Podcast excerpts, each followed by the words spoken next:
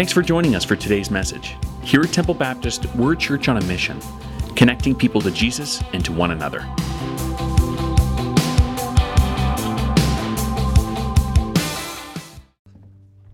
Well, thank you so much, Worship Ben. Appreciate that so much. Art, I was just thinking, listening to that song, the first time I ever actually heard that song, and kind of picture Clint Eastwood coming in on a guitar, on, a, a, horse there. It's kind of a western. I, I, loved it. Very catchy. Thank you so much. And Terry, loved that on the guitar there. I didn't even know you had it in you. You've been holding back on us, for sure. Uh, Kevin said earlier that. Um, we're excited about the hampers, and we are. I think uh, 160 families already that we are going to be assisting, and uh, I think it's a great privilege. I met with the mayor this week and just sharing some of the things that uh, we're doing as a church to make a difference uh, in our community. Well, good morning, everyone. We're so glad to have you. This is my very first Sunday back, actually speaking, since arriving uh, back from Israel. 47 of us went and had a trip of a lifetime, I will say. It was quite the experience. And if you've never been there, I really would encourage you to save your money and hope and, and pray that one day that you would be able to go. It really is life changing. It, uh, it makes the scriptures jump off the pages. It, it, comes alive. It's like watching black and white television all of a sudden, seeing everything in color. A great experience. And, you know, I pray that one day you'd be, have the opportunity to go as well. Listen, have you ever felt the sting of rejection?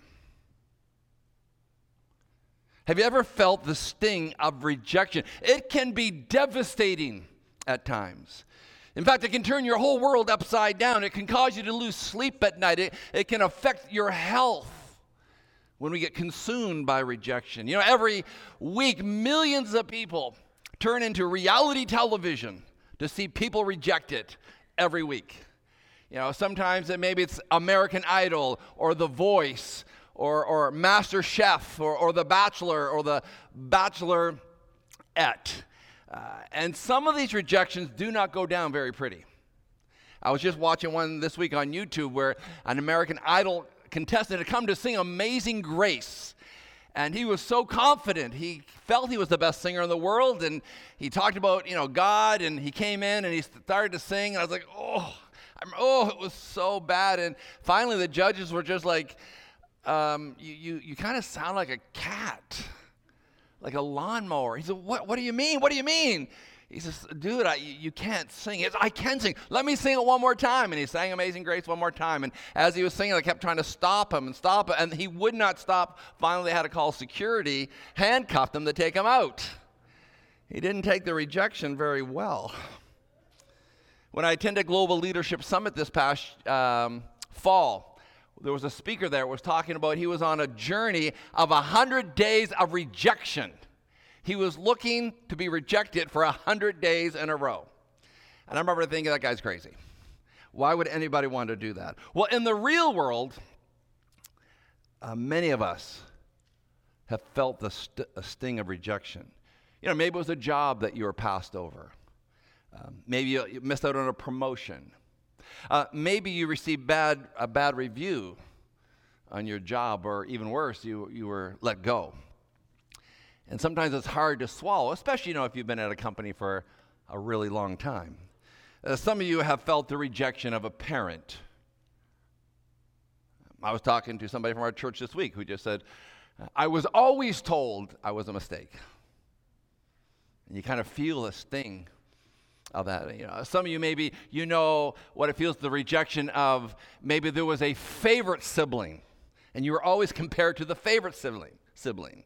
I often feel bad for my sisters who had that problem. And no, just joke, joking, joking, really joking, just joking. and some of you parents know the sting of being rejected by your child. You know, think of the story in the Bible, it talks about the prodigal son. The prodigal son just wanted his inheritance. Really, what he was saying, Dad, I wish you were dead so I could have your money. Rejection. If you feel rejected or have ever felt the feeling of rejected, let me tell you, Jesus gets it. Maybe you've experienced rejection in a relationship. You know, maybe your boyfriend or girlfriend breaks up with you because you know you're not just not doing it for them anymore. Maybe the rejection of a spouse. We know that can be absolutely devastating, debilitating at times. It can actually rock your whole world to the core. I read a story one time of a soldier who was fighting in Desert Storm.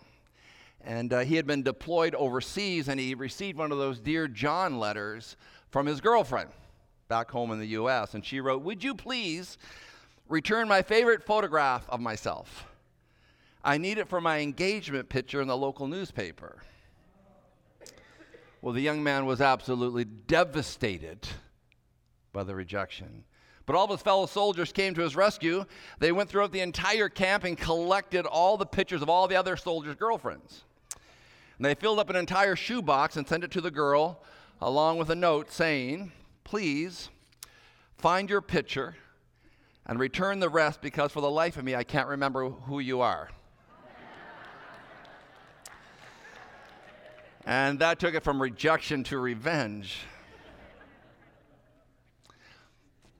I hate to admit it, but there are some times I have found myself to be very shallow when it comes to rejection. You know, uh, when someone says, you know, decides to, to leave the church because, you know, one reason or another, and sometimes you kind of feel that bit of rejection. And, and the thing is, if you don't deal with rejection, it will really hamper you from moving into the future. In fact, rejection can sometimes cause you to even question where God has called you. And this morning, I, I want to look at a passage of Scripture where we're going to find out where Jesus is rejected. So if you have your Bibles, and I really hope you do, because that's the one thing that we do every single Sunday here. We open up God's Word and we read from it and we study from it. So if you have your Bibles, would you turn to Luke chapter 4? Luke chapter 4. Uh, if you have some kind of electronic device, of course, you can look up Luke chapter 4. Luke chapter 4. In fact, what I'm going to do is ask if you would stand as we read God's word this morning. Luke chapter 4. And we're going to pick up the story in verse 14. Luke 4 14. Jesus returned to Galilee in the power of the Spirit. And news about him spread through the whole countryside. He taught in their synagogues, and everyone praised him. And then he went to Nazareth, where he had been brought up. And on the Sabbath day, he went into the synagogue, as was his custom.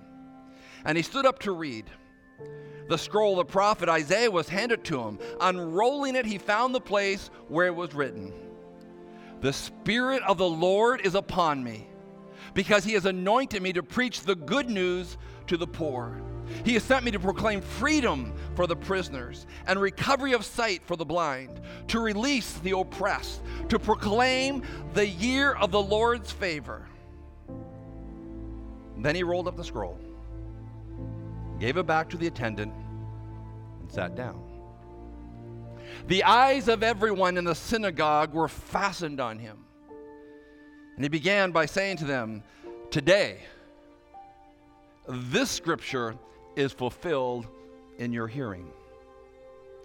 All people spoke well of him and were amazed at his gracious words that came from his lips. Isn't this Joseph's son? They asked. Jesus said to them, Surely you will quote this proverb to me Physician, heal yourself. Do, do here in your hometown what you have heard that you did in Capernaum. I tell you the truth, he continued. No prophet is accepted in his hometown.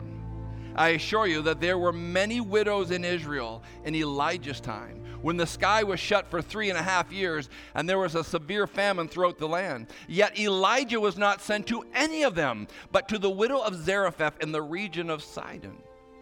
And there were many in Israel with leprosy in the time of Elisha the prophet, yet not one of them was cleansed, only Naaman the Syrian. All the people in the synagogue were furious when they heard this. They got up, they drove him out of town, they took him to the brow of the hill on which the town was built in order to throw him down the cliff. But he walked right through the crowd and went on his way. Uh, Father, our prayer this morning that as we look at this passage of Scripture and we see the Son of God, the one who came to set us free, rejected by his own, I pray, God, that we would learn that even as your children, there will be days rejection will come our way. And so, Lord, we want to know how best that we can deal with this in a godly way. And so, Lord, for the next few moments, we pray that we'll sense your presence. Would you make your word come alive to us? We pray. In Jesus' name, amen. You may be seated.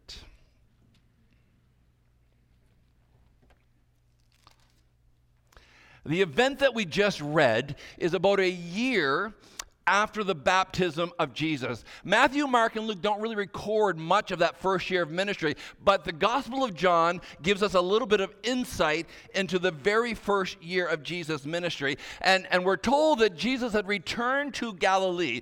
Josephus, the Jewish historian, says at Jesus' time there's about 240 villages in the area of Galilee. And a lot of the villages would have had maybe 10,000 people. Some suggest that somewhere between 2 and 3 million people are living living in the Galilee area. And Jesus is traveling throughout this area, and his popularity is growing. His fame is spreading abroad. He's building quite the reputation as a teacher and as a miracle worker. There is no one doing the stuff that Jesus is doing in the Galilee area.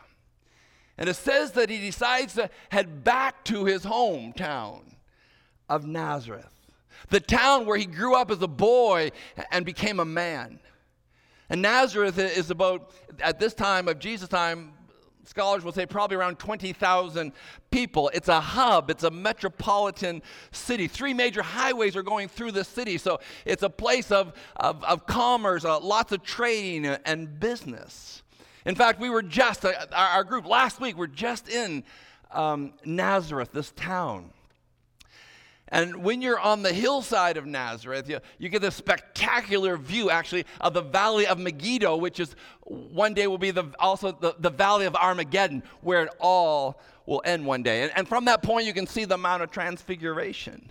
And on that point where they, they took Jesus, you can see Mount Gilboa, which where Gideon defeated the Midianites. You can also see nearby the vineyard of Naboth. You remember that story? Ahab, the king Ahab, wanted his vineyard so bad, and he wouldn't sell it. And so his wife Jezebel said, Well, just kill him and take it. And he does. And right there from that pinnacle, you can see where Deborah, the judge Deborah, defeated a Sisera, the commander of the Canaanite army.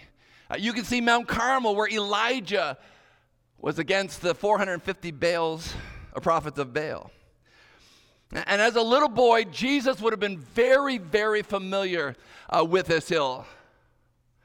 Uh, in fact, I think we brought, oh yeah, we did show some, brought some pictures here. So this is the view. This is where they had brought Jesus up, actually. They were going to throw him off this cliff. I think the next picture kind of shows you. This is actually the town of Nazareth. We were up there, we were singing, worshiping, and the sun went down, and all of a sudden the lights started coming up all over Nazareth. It was a spectacular time. And this is a hill that Jesus would have known really, really well. It's the precipice from which they're going to throw Jesus, they think. So, so the scriptures tells us that Jesus went into the synagogue, which was his custom. If we were to kind of relate that maybe to today, it would be like going to church. It, was Jesus' custom to go to church. The synagogue was a place of, of uh, worship, the reading of scripture, prayer, teaching, much like how we have our churches today. And when Jesus walked into the synagogue, many people would have recognized him. I mean, this would have been the synagogue that he would have been taught and grown up in.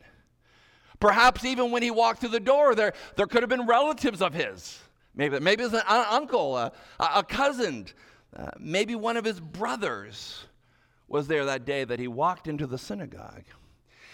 The Bible says he stood up to read.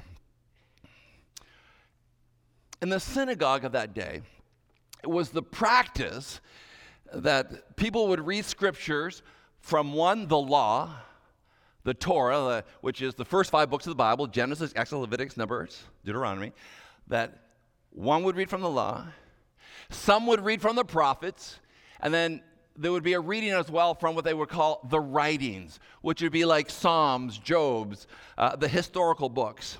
And most of the time during this period, they would have about seven different men read the scriptures. And if you were a guest attending, well, then you were given the final reading of the day.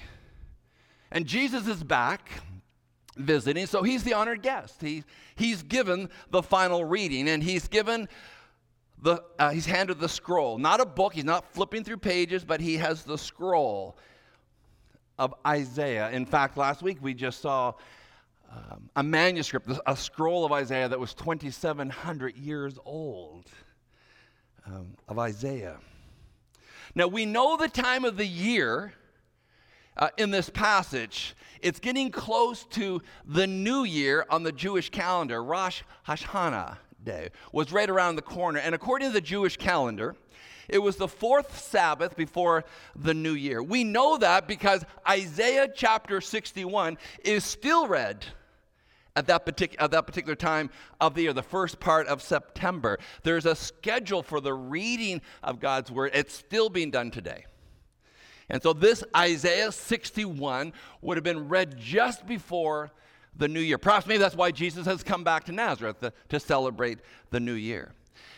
And as he unrolls the scroll, he begins to read from Isaiah chapter 61. We know it as Isaiah chapter 61. Of course, back then there were no chapters and verses. And he picks up by saying, The Spirit of the Lord is upon me one of the things that Luke does when he presents Jesus, he presents the human side of Jesus. John presents more the, the divinity of Jesus, the divine side. But Luke really deals with the human side of Jesus. Luke tells us about the work of the Holy Spirit in Jesus' life, it talks about his prayer life. Now, if you ever remember reading or studying about the baptism of Jesus, it says that the Spirit of God came upon him that it was the Spirit of God that led him into the wilderness. He, he was empowered by the Spirit of God, he was filled with the Spirit of God. And he says here in this passage that the Spirit is, God, uh, is upon me for the anointing of the preaching of the good news. He's anointed to preach. You know, sometimes that's hard to explain. What does it mean to be anointed to preach? I, sometimes it's hard, but you know when it's not there. But when it is, there's a flow to what's happening. The reality, there is no value in the ministry of God apart from the Spirit of God, unless He's involved. Remember that verse that says, Not by power, not by might, but by the Spirit of God. Obviously, in a setting like this, we need the anointing of God. Teachers need the anointing of God. Hearers, listeners need the Spirit of God as well to open your eyes. Because, like the natural man, we can't understand spiritual things unless the Spirit of God opens our eyes. And so, Jesus had, is saying he's come to preach the good news, the gospel. And, and it says to who? To the poor. Sent someone, uh, John uh, the Baptist actually sent um, one of his followers to, to go ask Jesus if, if he was the one? Or should they be looking for someone else? Because uh, John the Baptist, like many of the people in, uh, in Israel that day, were looking for a certain type of Messiah. They were looking for someone who was going to come and overthrow the Roman authority. And so John wants to know are you the one? And if you are the one, I think John may be getting a little tired of being in prison. If you are the one, then let's get the show on the road. Let's overthrow the Roman authority. We're told later that John bore witness of Jesus, who he was, because he says he must increase and I must decrease. You know, it's interesting when it says he came to proclaim and preach to the poor. The Bible also says it's hard. Oh, it's hard for a rich man to enter into the kingdom of heaven. You think, well, why is that so? Because sometimes we put so much trust in our riches that we can we think we're self-sufficient. We we can do it all on our own. I remember when uh, a few years ago I went with a team to the country of Haiti. I had never been to a country that poor in my life. It was so poor. I mean, they had nothing. And, and we're at this church, and, and people are singing, and they got a, a smile on their face. They seem to be filled with joy. And I said to the missionary, I don't get it. Why is there so much joy in these people? He says, Because, Donald, they know there's a better day coming. But you folks in North America, you're not too sure it's going to be a better day. And Jesus is, is healing. Uh, everywhere he goes, he, he's, he's, he's preaching to the poor. And so it's interesting. When this gentleman had come from John the Baptist and, he asked the question, Are you the one? Uh, or should we be looking for someone else? Jesus doesn't answer him. Why wouldn't Jesus say, Yeah, I'm the one? He doesn't. What he says is, Go tell John what you are seeing. That Jesus has been healing and proclaiming the gospel, the good news to the poor. See, John would have known what Isaiah chapter 61 said about the coming Messiah that he was to come to preach to the poor. And he came to, to heal the brokenhearted. How do you heal the brokenhearted? I, I just want to say, when we were in Israel, you know, uh, there was a lot of people had a broken heart. We had one couple who's still, still trying to work through the idea that their son, their 26 year old son, their oldest son, had died by suicide. You know, broken.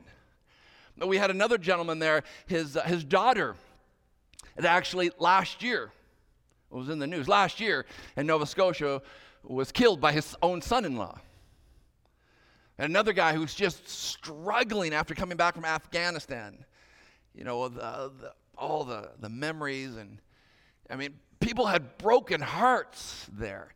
And it says that Jesus came to, to, to heal the broken heart. How do you do that? I, I think one of the ways you just you get bathed in the love of God.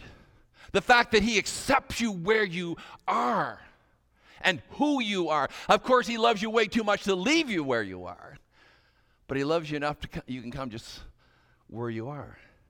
So he came to, to preach to the poor, to, to heal the broken heart, to, to set the captive free. The Bible tells us that Satan holds people captive. Sin keeps us in captivity, uh, captive to our flesh. In fact, after the resurrection of Jesus, remember it says he descended down to set the captives free. And that passage of scripture says he came to the recovery of sight to the blind. We know from the Bible that the, that the Bible says that Satan has blinded our eyes to sin. Paul says that the natural man is blinded to spiritual truth, and apart from Jesus Christ, will always remain blinded to his sin. He came to release the, the oppressed, to give freedom to the prisoner.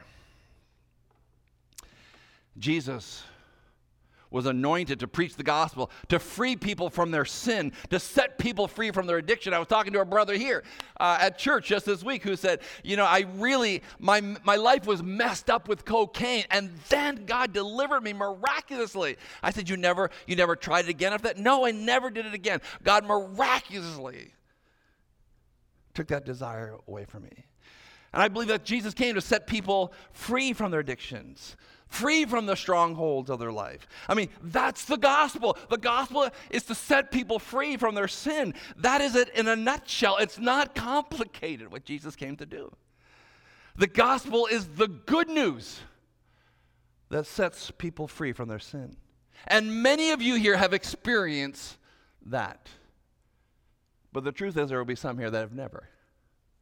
You know the truth that I speak but you've never personally experienced. You've never got to the point where you've invited Christ in your life, where you've asked Him to forgive your sins and, and give you a fresh new start. Jesus was anointed to preach the good news. And then he says, in the year of our Lord, it's favor. I think what Jesus is saying, like, this is the time right now. There's no need to wait. This year, you can receive the God's blessing in your life. This is the year to receive God's favor. And when I read that, it kind of gives me the impression, well, maybe there's a day that I won't be able to receive God's favor. Maybe there is a day coming that I won't be able to receive God's blessing. You remember the story of Noah, and, and he was proclaiming and preaching uh, for people to repent of their sins, and they didn't, and all of a sudden it started to rain, and then what? It was too late. It was too late. Sometimes I think people make the mistake that I can come to God anytime on my own terms. You know, God right now is extending his hand to you who don't know Jesus Christ for the opportunity for salvation. But I think there may be a time that Jesus no longer extends his hand for salvation. See, you don't know what tomorrow holds. Maybe it's now or never. And it says, after he read that scripture, he kind of closed the scroll, passed it back to the attendant, and sat down. In sitting down, um, he was getting ready to teach. That's what would have happened in the synagogue. Rabbi would read the scriptures, he would sit down, and begin to teach. I find it very interesting, by the way, where Jesus chose to stop the reading in Isaiah 61. In our Bibles, it's Isaiah 61, verse 2. He stops right in the middle of the verse. Of course, there's no verses back in Jesus' day, but it's interesting where Jesus chose to stop reading about the prophecy. Because the very next line, after he says about the year of the Lord's favor, the very next line, it talks about the day of vengeance of God. He stops in the middle of reading about this prophecy. He doesn't finish reading it. He stops when he proclaims the year of the Lord. Because the very next part is going to be about future prophecy.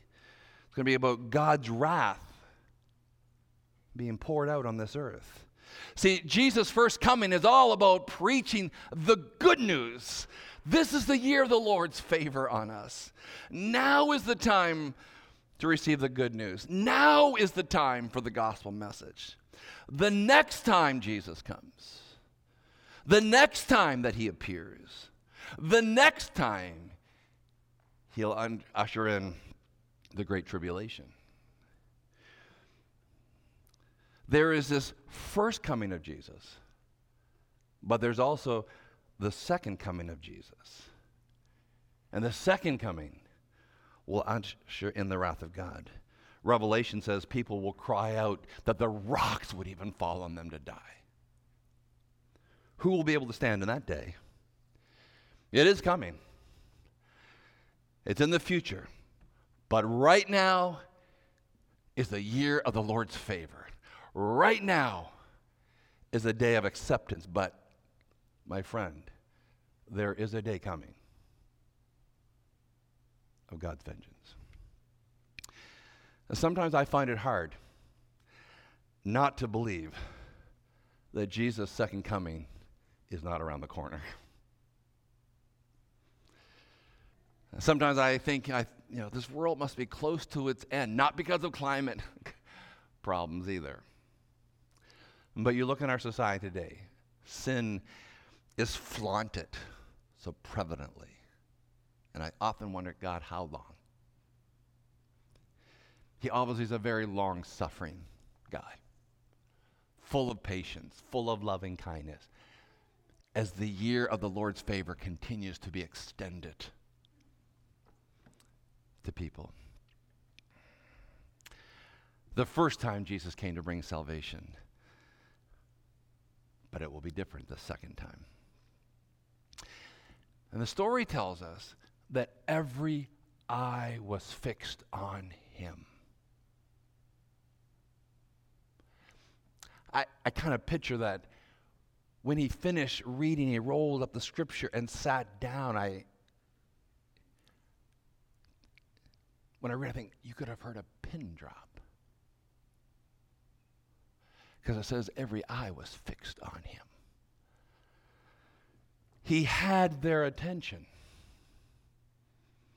And then he speaks some very powerful words. He says, I am the fulfillment of the prophecy. What we just read today, he says, I have fulfilled it. It's a very bold prediction. It is fulfilled today. I am it. The Spirit of God is upon me. I have come to proclaim the good news, to set captives free. And when he said that, I cannot help but believe. Be like church here today, me making some outrageous claim, and all of a sudden you guys start whispering. I can't help but believe there was whispering. Like, is that not, isn't that the carpenter's son? I know his mother. It's Mary. She lives four blocks down. Like, isn't this, isn't, doesn't he have like brothers and sisters? Like, isn't Joseph and, and Simon and James and Judas, aren't those his brothers? I'm sure his sisters live in this town.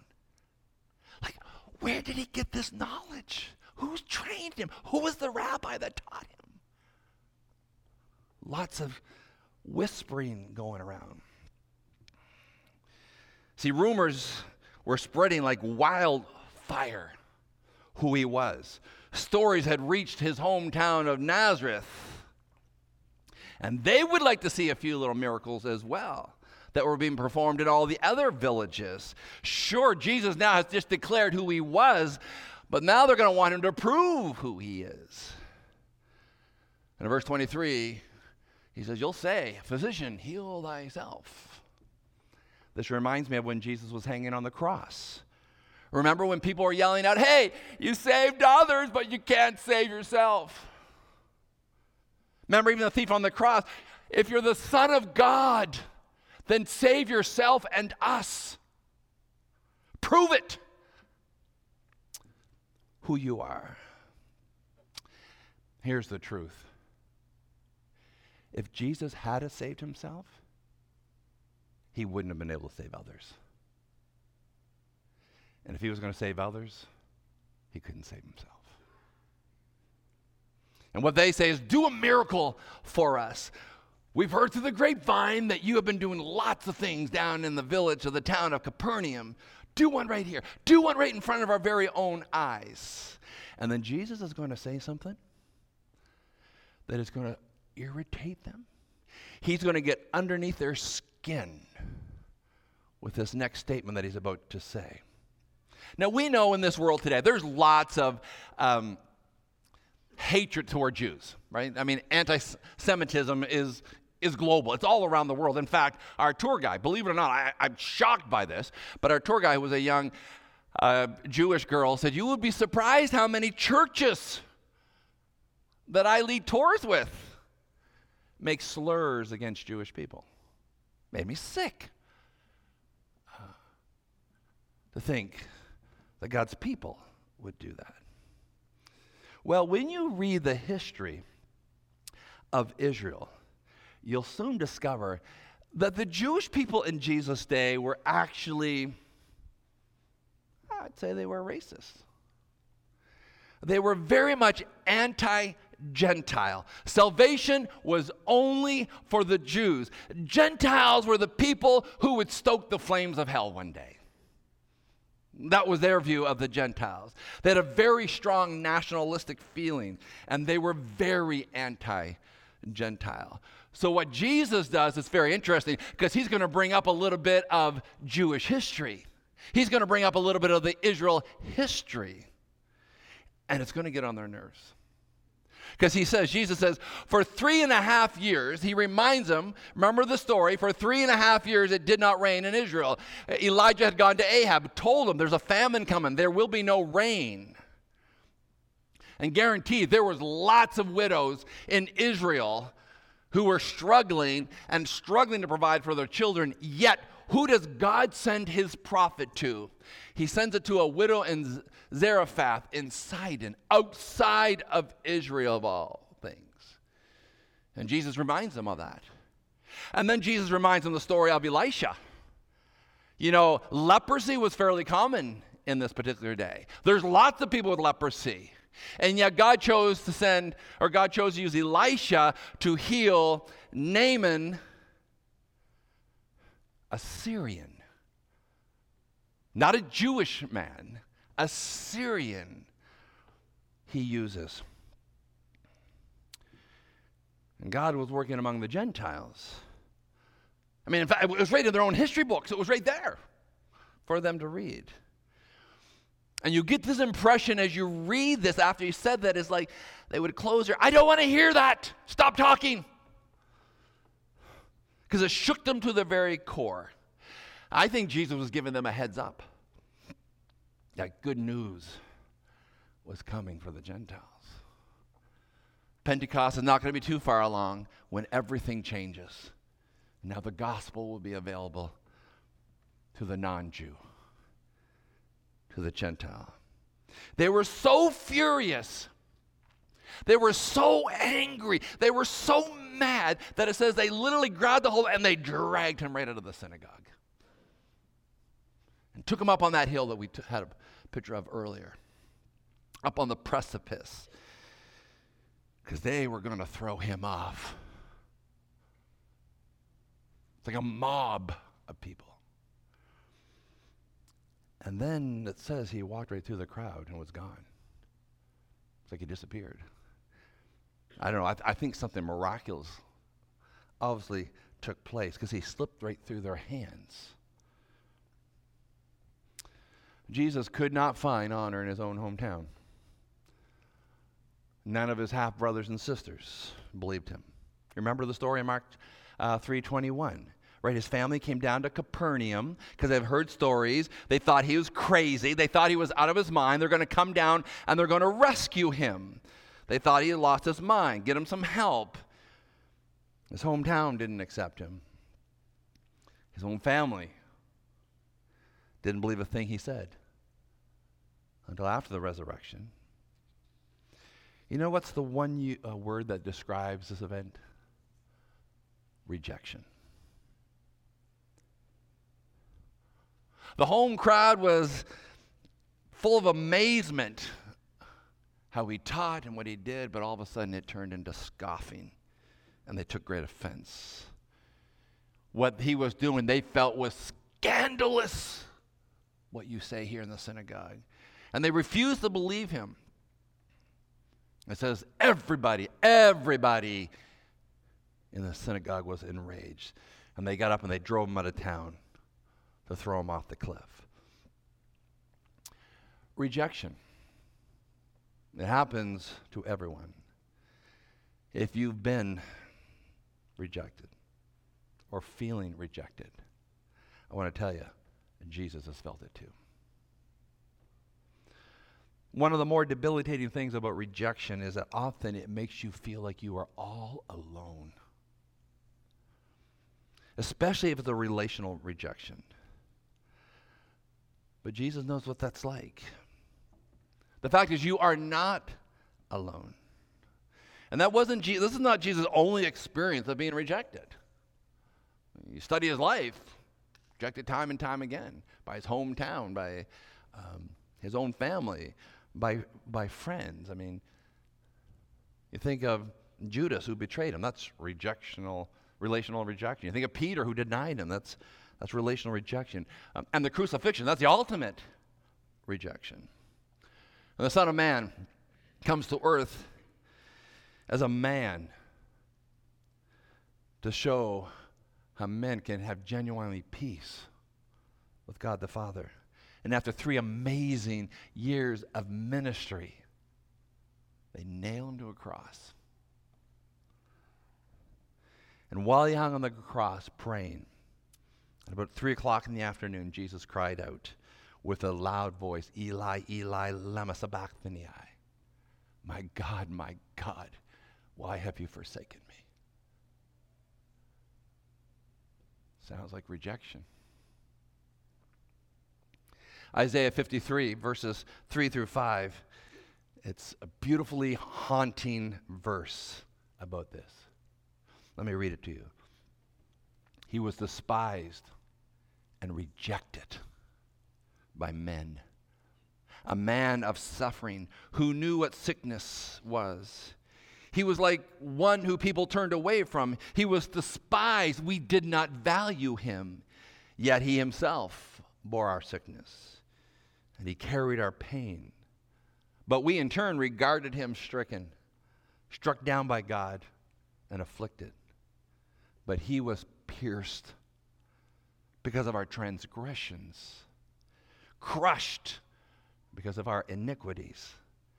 And the punishment for our peace was on him. And we are healed by his wounds. I want to say one last thing.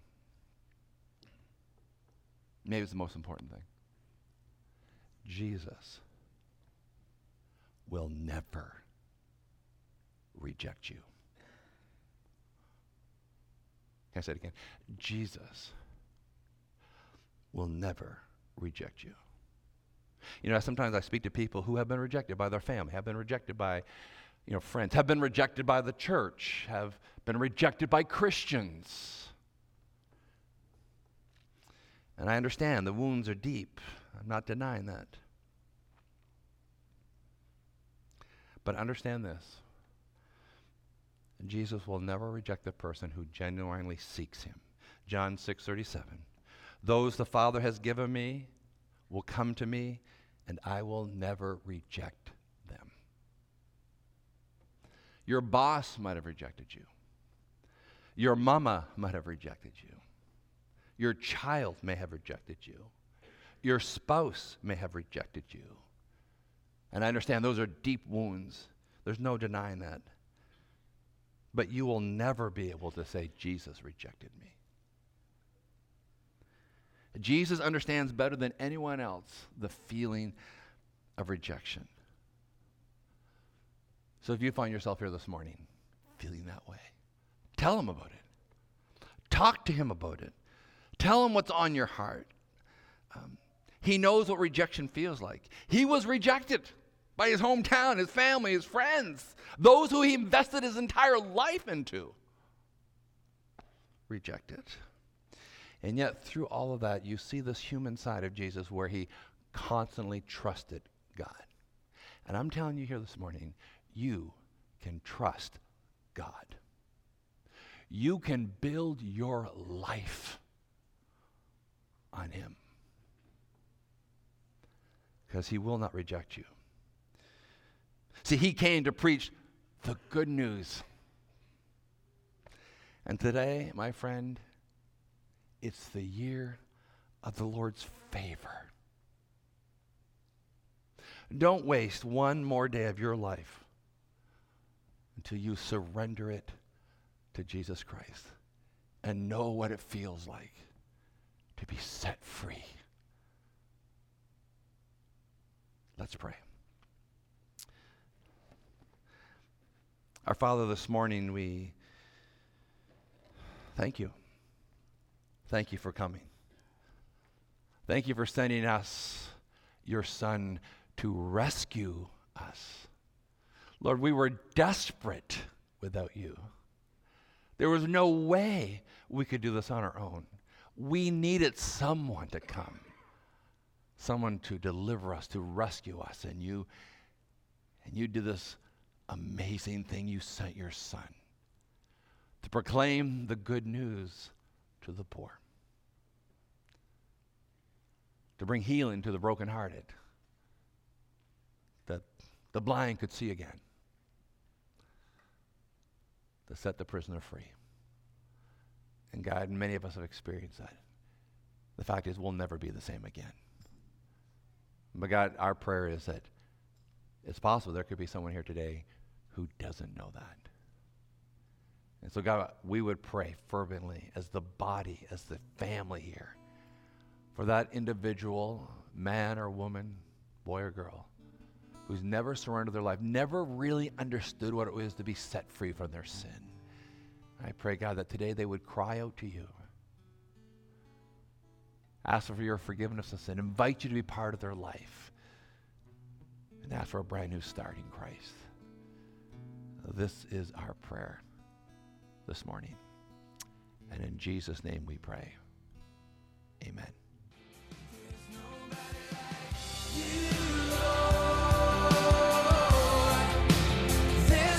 Thanks for listening, and consider joining us live on Sundays at 9:15 and 11 a.m. For our address, directions, and any other information, find us online at templebaptist.com.